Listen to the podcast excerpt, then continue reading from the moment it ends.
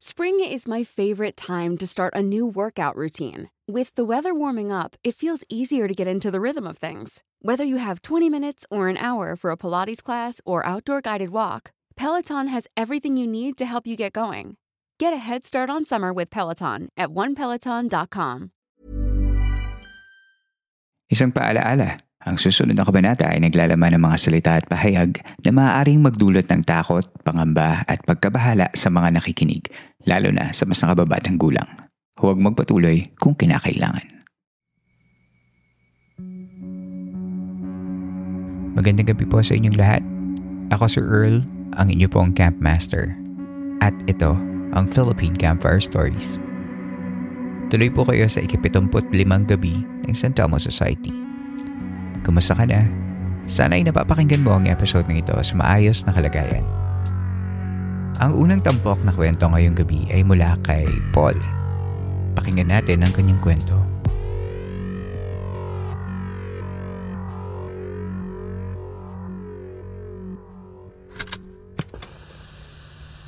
Hi Camp Master. You can call me Paul. This is my story. Nangyari sa akin to sa isang hospital sa San Jose del Monte, Bulacan noong 2021. Malala pa ang pandemya. Madami pa ang daily deaths dahil sa COVID. Yung girlfriend ko nagtatrabaho sa nasabing hospital bilang isang therapist. Yung nature kasi ng trabaho niya is mag-isa lang siya sa kwarto na located sa lower ground floor ng hospital at halos basement na. Isang araw, nilipat siya sa mas maayos na kwarto na mas malapit din sa iba niyang katrabaho. So nagpatulong siya sa akin magbuhat ng mga gamit kasi malapit lang naman yung ospital sa kung saan ako nakatira. Nung naayos na namin ang mga hahakutin na gamit, sabi ko, kaya ko itong buhatin ng dalawang balik lang papunta sa bagong kwarto. So madami akong bit-bit sa kamay ko na halos wala na akong makita sa harapan. Pero inaalalayan niya naman ako para hindi ako mabangga. Nung naglalakad na kami sa may tahimik at empty corridor, papunta sa bagong kwarto niya, naramdaman kong may humila sa t-shirt ko. Na halos matumba na ako.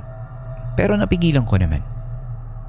So umikot ako at pinasilip ko sa girlfriend ko na baka sumabit yung damit ko somewhere. Pero wala naman daw. Medyo kinabahan na ako kasi kakaiba yung pakiramdam ko dahil halos walang tao. Mahigpit pa nun yung quarantine. Sa wakas, nakarating na kami sa bagong kwarto at inilapag na namin yung mga bitbit naming gamit. Sabi ko sa girlfriend ko, ako na ang bahala dun sa mga naiwan na gamit kasi kaunti lang naman para makapag-ayos na din siya dun sa bagong kwarto at may trabaho pa siya mamaya-maya. Habang naglalakad ako pabalik sa dati niyang kwarto, naalala ko yung humatak sa damit ko kanina at unti-unti akong kinalabutan. Napabilis ng sobra yung lakad ko kasi wala pa ding tao sa koridor na dinaanan namin. At nung malapit na ako doon sa kung saan may humatak sa damit ko, may napansin ako. Yung signage ng kwarto doon ang nakalagay pala ay mortuary. Inisip ko pa kung ano nga ba ang ibig sabihin ng mortuary. Hanggang naalala ko na doon pala naglalagay ng mga bangkay sa ospital. Wala na. Yung lakad ko, naging takbo na. Nung nakabalik na ako sa bagong kwarto ng girlfriend ko, pawis na pawis ako at namumutla daw. Pero hindi ko na kinuwento sa kanya. Hanggang nung nag-resign na siya doon. Sabi ko, buti naman. Grabe sila, nilagay ka sa malapit sa mortuary. Hanggang dito na lang po, Paul.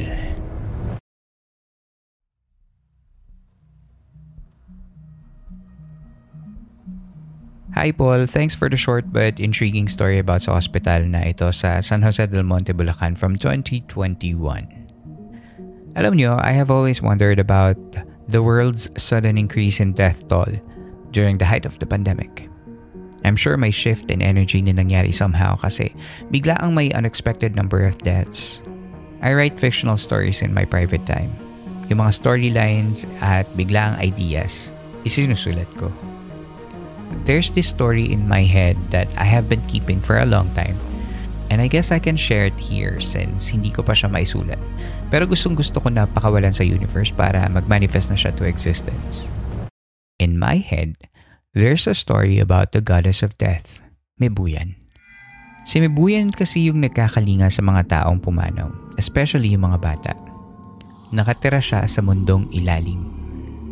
In 2020, during the height of the pandemic, her domain had to accept 600,000 souls. Lagpas sa capacity ng death department.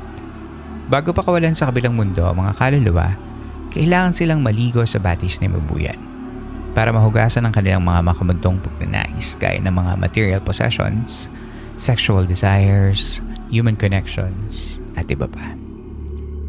Hindi ko po mabuo yung kwento pero may mga kwento yung ilang tatawid sa batis ni Mabuyan na kailangan niyang tulungan para matanggap nila yung pagkawala nila. In my story, each day starts with a staff meeting sa boardroom ng Death Department. So far, yun muna. Kung magawa ko man yung story na to o hindi, gusto ko lang i-share muna sa inyo. Kasi naalala ko siya from Paul's story. Sa iniisip ko kasing story ay may mga tumatakas na kaluluwa to roam around the mortal realm. Baka yun yung isa sa mga humablot kay Paul.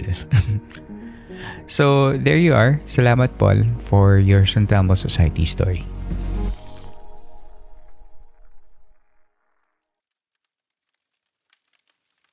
Tigil muna tayo sa kwentuhan. Magbabalik ang Philippine Camper Stories coming up next.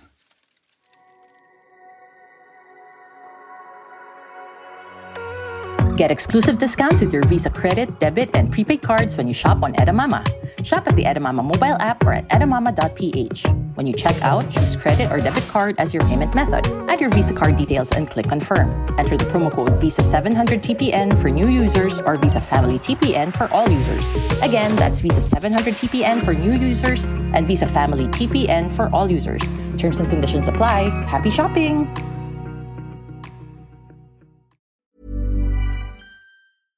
Ryan Reynolds here from Mint Mobile. With the price of just about everything going up during inflation, we thought we'd bring our prices down.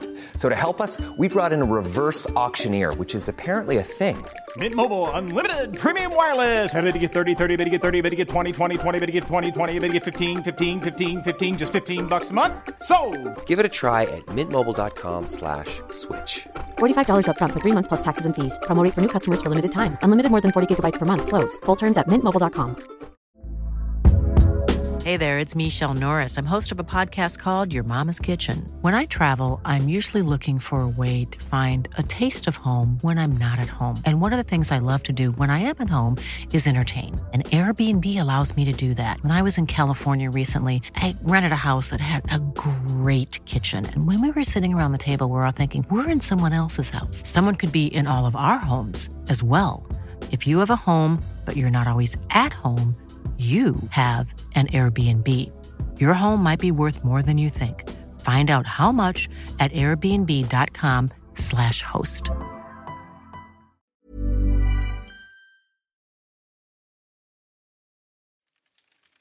Sa pagbabalik ng San Telmo Society Radio ng Philippine Campfire Stories. Ang susunod na kwento natin ay galing kay Kim. Pakinggan natin ang kanyang kwento. Hi Campmaster! I've been a fan of your podcast for a few years now. I think it's time to share one of my many experiences.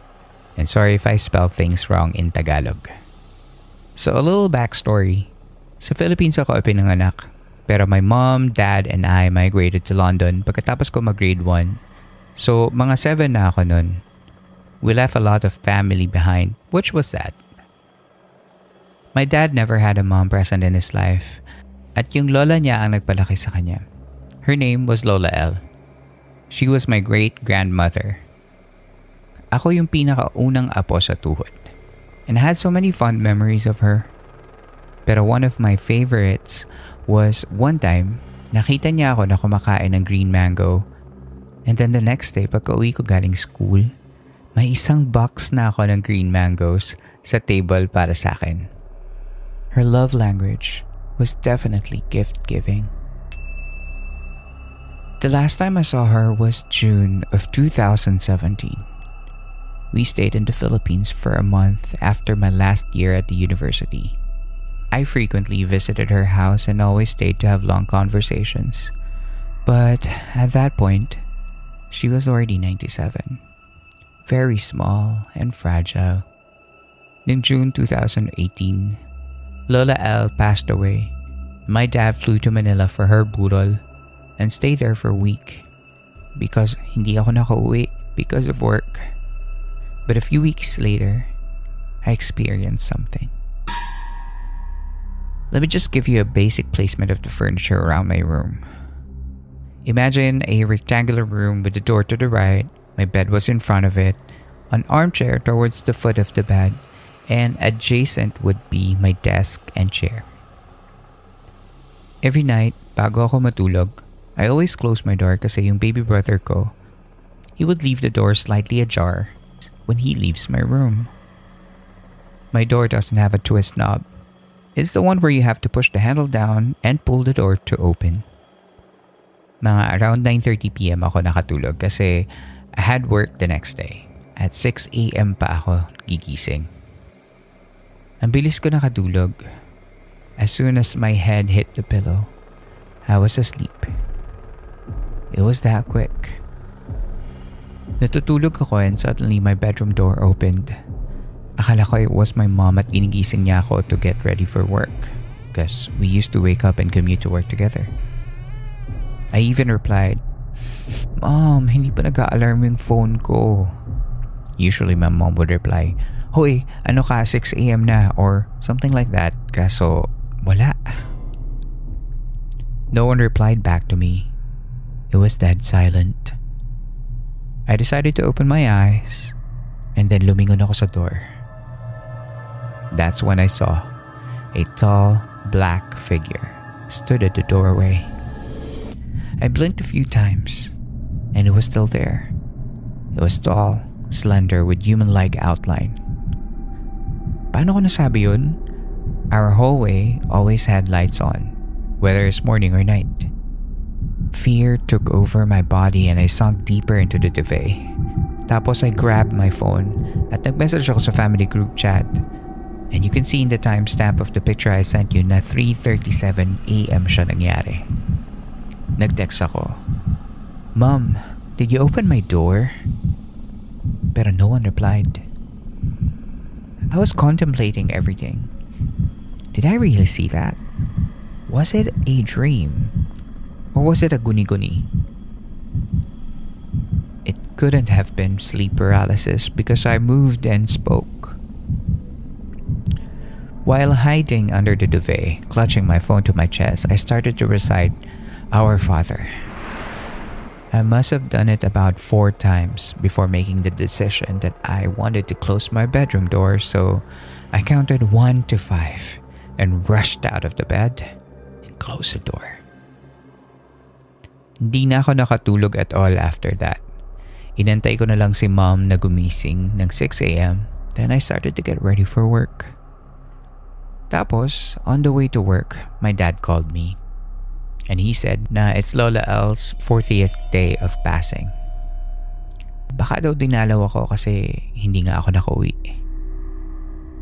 When I got home from work on that same day, outside our front garden were three white butterflies. One by the gate, another on the grass, and the last one was positioned right by the door. Nagtirik ako ng tatlong kandila and said a prayer for her. Asking how she was, apologized for not being able to attend her funeral, and also said that I miss her and I love her very dearly. That was one of my many experiences. I'll probably share more in the future. Thank you so much, Campmaster. Stay healthy and keep driving. Kim.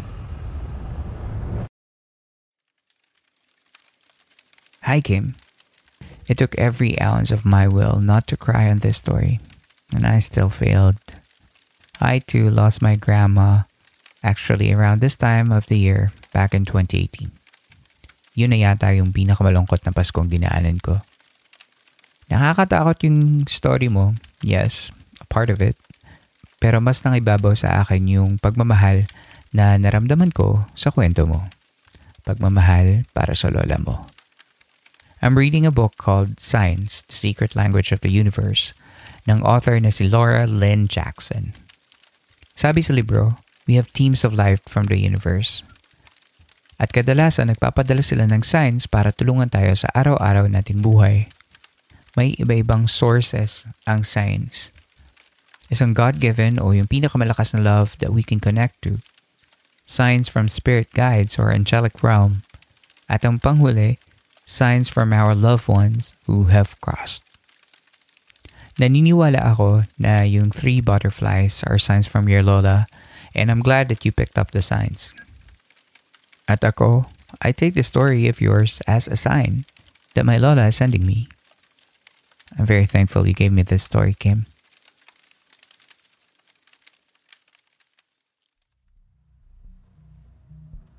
Hindi pa tayo tapos sa dalawang kwento ngayong gabi. Here's another story from Jehan.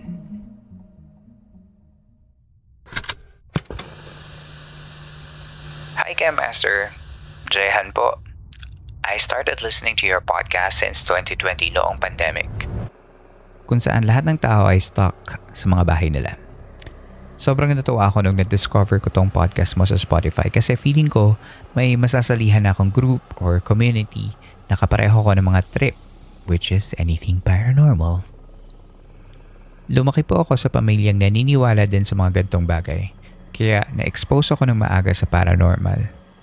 May papa is from Albay who lives in a protected house, while my mama is from Antique, hailed to be one of the provinces where aswangs live. Ang ikukwento ko po ay isa sa mga experiences ko habang nagbabakasyon sa Antique. And when I say isa, believe me na sobrang dami ng gusto kong i-share sa mga campers from both provinces. Pangalawa si mama sa sampung magkakapatid ng lola ko na tawagin nating nanay. Tuwing summer vacation na umuwi ako doon, laging may bagong paranormal experience akong na-encounter. Pero talagang naiintindihan ko lang siya nung bandang high school age na ako. Nakatira ang lola ko sa dulong banda ng isang barangay sa Antique, kung saan mga kamag-anak namin ang mga kapitbahay. Yung bahay nila ay tabing kalsada na nakaharap sa bundok at ang likod naman ay dagat naging blessing in disguise na din siguro yung pwesto ng bahay ni nanay. Kasi malayo kami sa rest of the barangay which is tinatawag naming baryo. Pero malayo din kami sa mga tindahan at sa plaza. Naging blessing kasi pinaniniwalaan nila doon na may portion ng baryo kung saan may hilera ng mga bahay na aswang ang mga nakatira. Hindi ako sure kung ano ang tawag sa klase nila pero sila yung mga itsurang tao pero walang philtrum at nakakapagbago daw ng anyo. Magkakamag-anak din daw ito pero natutunan nilang makiko-exist sa mga tao kasi hindi naman sila ginagalaw nito. Mandalas daw kasi yung mga dayong aswang ang nananakit. Kaya tuwing magbabakasyon kami kay nanay ay lagi niya kaming pinapaalalahanan na huwag kaming kakain or makikiinom sa kung kanina man sa baryo at kung may bumati sa amin at mahawakan or matapi kami isiguraduhin naming maibalik namin sa kanila yung paghawak o pagtapik na yon. May isang summer vacation noon na nag-spend kami ng 5 days kina nanay. Yung first 3 days, sinelebrate namin ang kapistahan ng parokya ng barangay. So may handaan at may mga bisita from different portions of the province. Noon ko lang fully na gets kung bakit pag may dumadating na grupo ng mga bisita ay pinapababa kami sa likod bahay papunta sa kamalig sa may tabing dagat at doon daw muna kami at magsunog ng goma. Yung pala kasi ay may grupo ng mga aswang ang dumating sa bahay para mamiesta. Kaya pala kami pinababa ay para ilayo kami sa mga aswang na yon at kaya nagsunog ng goma ay para mamask yung amoy namin. Kinagabihan, may pasayawan sa plaza dahil sa fiesta. So pumunta kami ng mga bandang 9pm kasama ng mga tita ko. Pagdating doon, nagstay kami sa gilid ng dance floor para manood. Nang may biglang tumapik sa akin. Paglingon ko ay matandang lalaki na may puting buhok na hindi katangkaran. Nakangiti. Pero sobrang nagulat ako at nilamig ako dahil wala itong field room. Hindi ako nagpahalata pero todo kalabit ako sa tita ko para sumenyas. Nang biglang binati ako ng matanda at sinabing, Uy, kamusta? Tapos bigla akong naalala yung bili ni nanay. Sumagot ako ng, okay naman po. Sabay tapik sa bandang braso niya. Pagkatapos nun, ay hinila ko yung tita ko palayo para umiwas sa matanda. Hindi pamilyar sa akin yung matanda kaya sobrang nagulat ako. After nun, nakita ko na lang siya nung palakad-lakad sa gilid ng dance floor. Pamasid-masid. Natapos yung gabing yun nang wala namang iba pang nangyari. Not until our last night of vacation. The day before kami umuwi pabalik ng Manila, sinabihan ako ng mama ko na sumama sa kanya sa bayan para dumalaw sa puntod ng lola niya. Pumunta kami sa bayan ng mga hapon nagamit ang motor kung saan tito ko yung driver. Ako sa gitna at sa likod ko si mama. Yung sementeryo sa bayan ay situated sa may tabi ng dalampasigan ng dagat. Okay naman yung weather noon, typical summer. Kaya nagulat kami na pagdating namin sa sementeryo ay biglang umambon. Tapos may kidlat kung saan tumama pa sa isa sa mga puno doon. Buti na lang nga hindi umapoy. So sabi nila mama at tito ay bilisan na lang namin at magsindi ng kandila at magdasal na para makauwi na kasi baka lumakas yung ulan. After namin dun, dali-dali na kami sumakay sa motor. Nang biglang sabihin ni tito na humawa kami ng mahigpit sa kanya kasi may hahabol daw sa amin. For context, siya yung tito ko na may gift. Nakakausap niya at nakikita mga hindi nakikita ng normal eye. So, ayun na nga. Yumakap na yung kaliwang braso ko kay tito habang nakahawak palikod kay mama yung right arm ko. Bumilis yung patakbo ni tito ng motor noon pa uwi habang si mama naman nagdadasal at kumakanta ng mga mass songs ng malakas para itaboy kung ano man yung humahabol sa amin. Rough road pa noon yung kalsada pa uwi sa barangay namin at may mga stretch ng kalsada kung saan walang mga kabahayan talaga kundi mga puno lang. Tsaka ako doon narinig yung malakas na pagaspas ng malaking pakpak. Hindi ako nagkaroon ng lakas ng loob lingunin man yun kasi sobrang takot na takot na ako. Habang pabilis kami ng pabilis ay padalas din ang padalas yung pagaspas ng pakpak ng kung ano man yung humahabol sa amin. Nang makarating kami sa barangay, bago yung sa amin, nagsuslow down na yung takbo namin. Nagtatanong si mama kung anong nangyari pero hindi nagre-respond si tito. So kinilabit ko siya. Wala pa din. Inabot ko yung side mirror ng motor para iharap sa kanya kung anong nangyayari. Nang makita ko, parang nasa trance si at nakatulala lang. Hindi nagbe-blink. Walang reaksyon. Nung sinabi ko yun kay mama ay doon na kami nagsimulang maiyak sa sobrang takot kasi patuloy pa din yung naghahabol sa amin. Pero yung tito ko bumagal na yung takbo from siguro 100 to 110 ay naging 60 to 70 kilometers per hour na lang.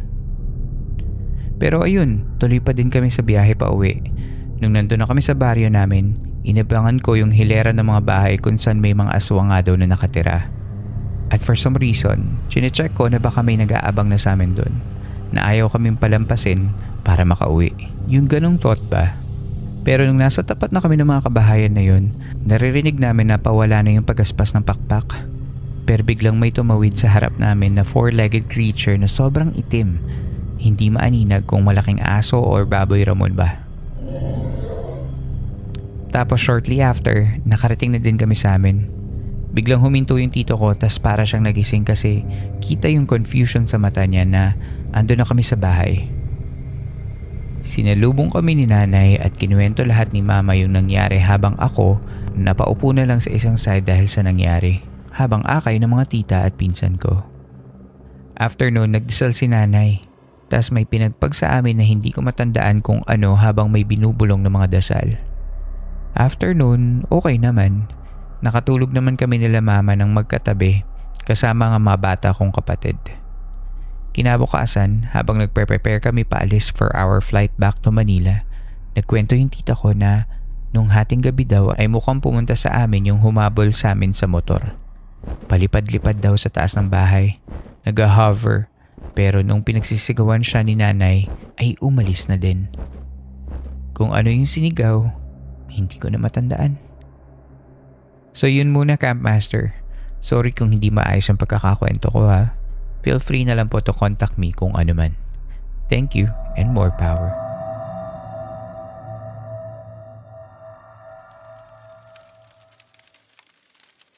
Hello Jahan, thank you sa aswang story mo. Medyo adventure tong bigay mo sa amin ngayong Pasko, no? At tamang-tama din kasi magbabakasyon sa probinsya ang ilang mga tao so dapat medyo alert din sila like you were. Pinaka nakakatakot na part ng story sa akin ay yung uh, nag-fall into trance na si uh, Tito ni Jehan habang nagpapaandar ng motor. Kasi I'm like, what's happening, di ba? May extra powers ba yung aswang na humahabol sa inyo? yun. Yun yung pinaka nakakatakot for me. Napaka-unfair kasi no, nung if ever may extra powers pa yung aswang, di ba? Sa parang hindi patas ang laban. Sana meron pa kasunod yung story mo, Jahan. Thank you so much sa pag-share sa San Telmo Society.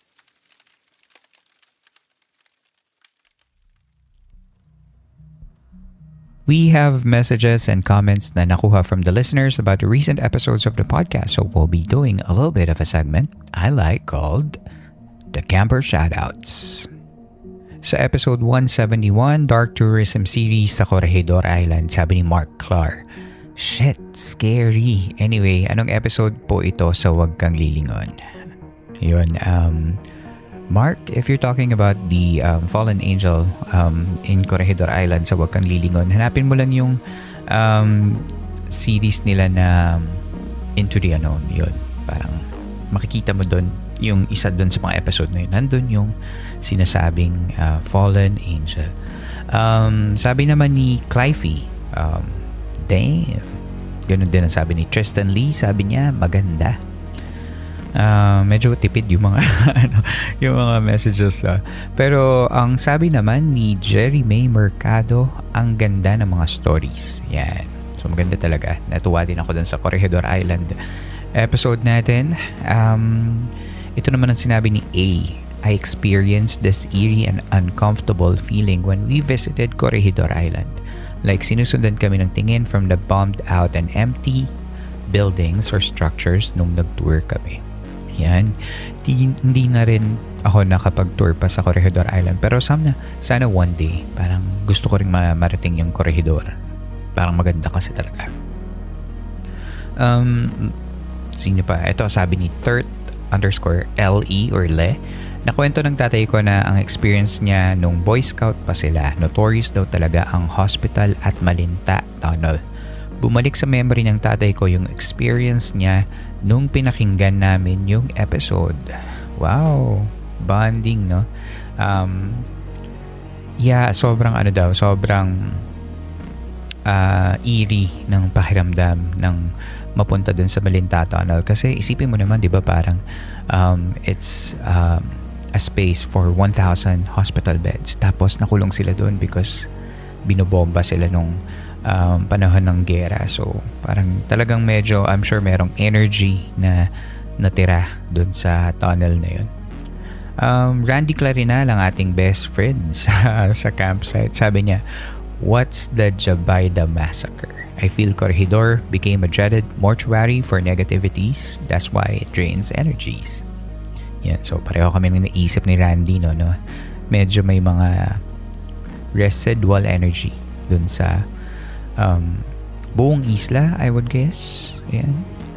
Lone Rider says, may dark history din ang Corregidor about the Jabaida massacre. I'm not sure if I'm pronouncing it correctly. Jabaida, Jabida. Um, and I don't have um, enough information to share about that yet. So, assignment ko yan. Sabi ni Paul Bacos, Hello po, anong episode po yung sa taxi driver na nagkwento tungkol sa Camp John Hay. Gusto ko sanang ipatinig sa kapatid ko. Opo, dahil sa KMJS. Na-feature ba yun sa KMJS? Hindi ko alam. Episode 75 yung sinasabi mo, Paul Bacchus. Um, SS29 True Horror Stories yung tungkol sa Camp John Hay. Um, pwede mo siyang ma-research. Si Caffeinated Pink naman, sabi niya, very informative naman talaga ng content. Husay mo po, Campmaster. Na-imagine ko tuloy ang feeling sa loob ng Diplomat Hotel. Yan, oo. Thank you so much, Caffeinated Pink. Sobrang na-appreciate ko yung mga uh, comments na iniiwan mo sa Spotify. Feeling ko isa kang liwanag sa mga madidilim na comments na naiiwan ng ibang mga tao. So thank you so much. Na-appreciate ko kayong lahat. And that's it for Camper Shoutouts. Kung gusto nyo ding ma-shoutout, all you have to do is comment on our episodes via Spotify Q&A section or mag-comment ka lang sa post natin sa Facebook. Simple lang, di ba? See you sa next shoutout!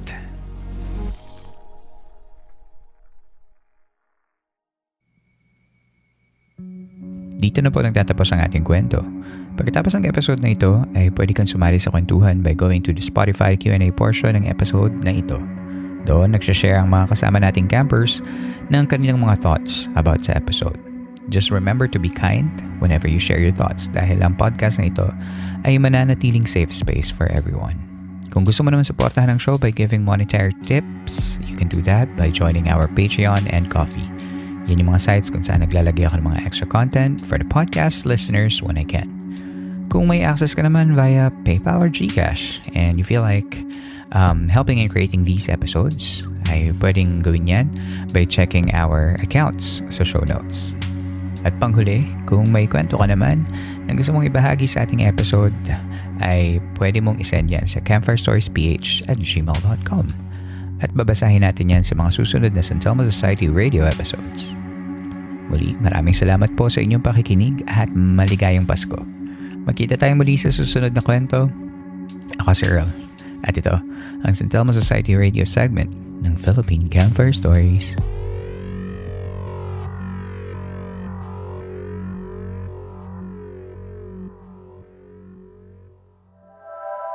This podcast may be based on true events, with names, characters, and incidents that are either products of the creator's imagination or used fictitiously. Any similarity to real individuals or events is coincidental.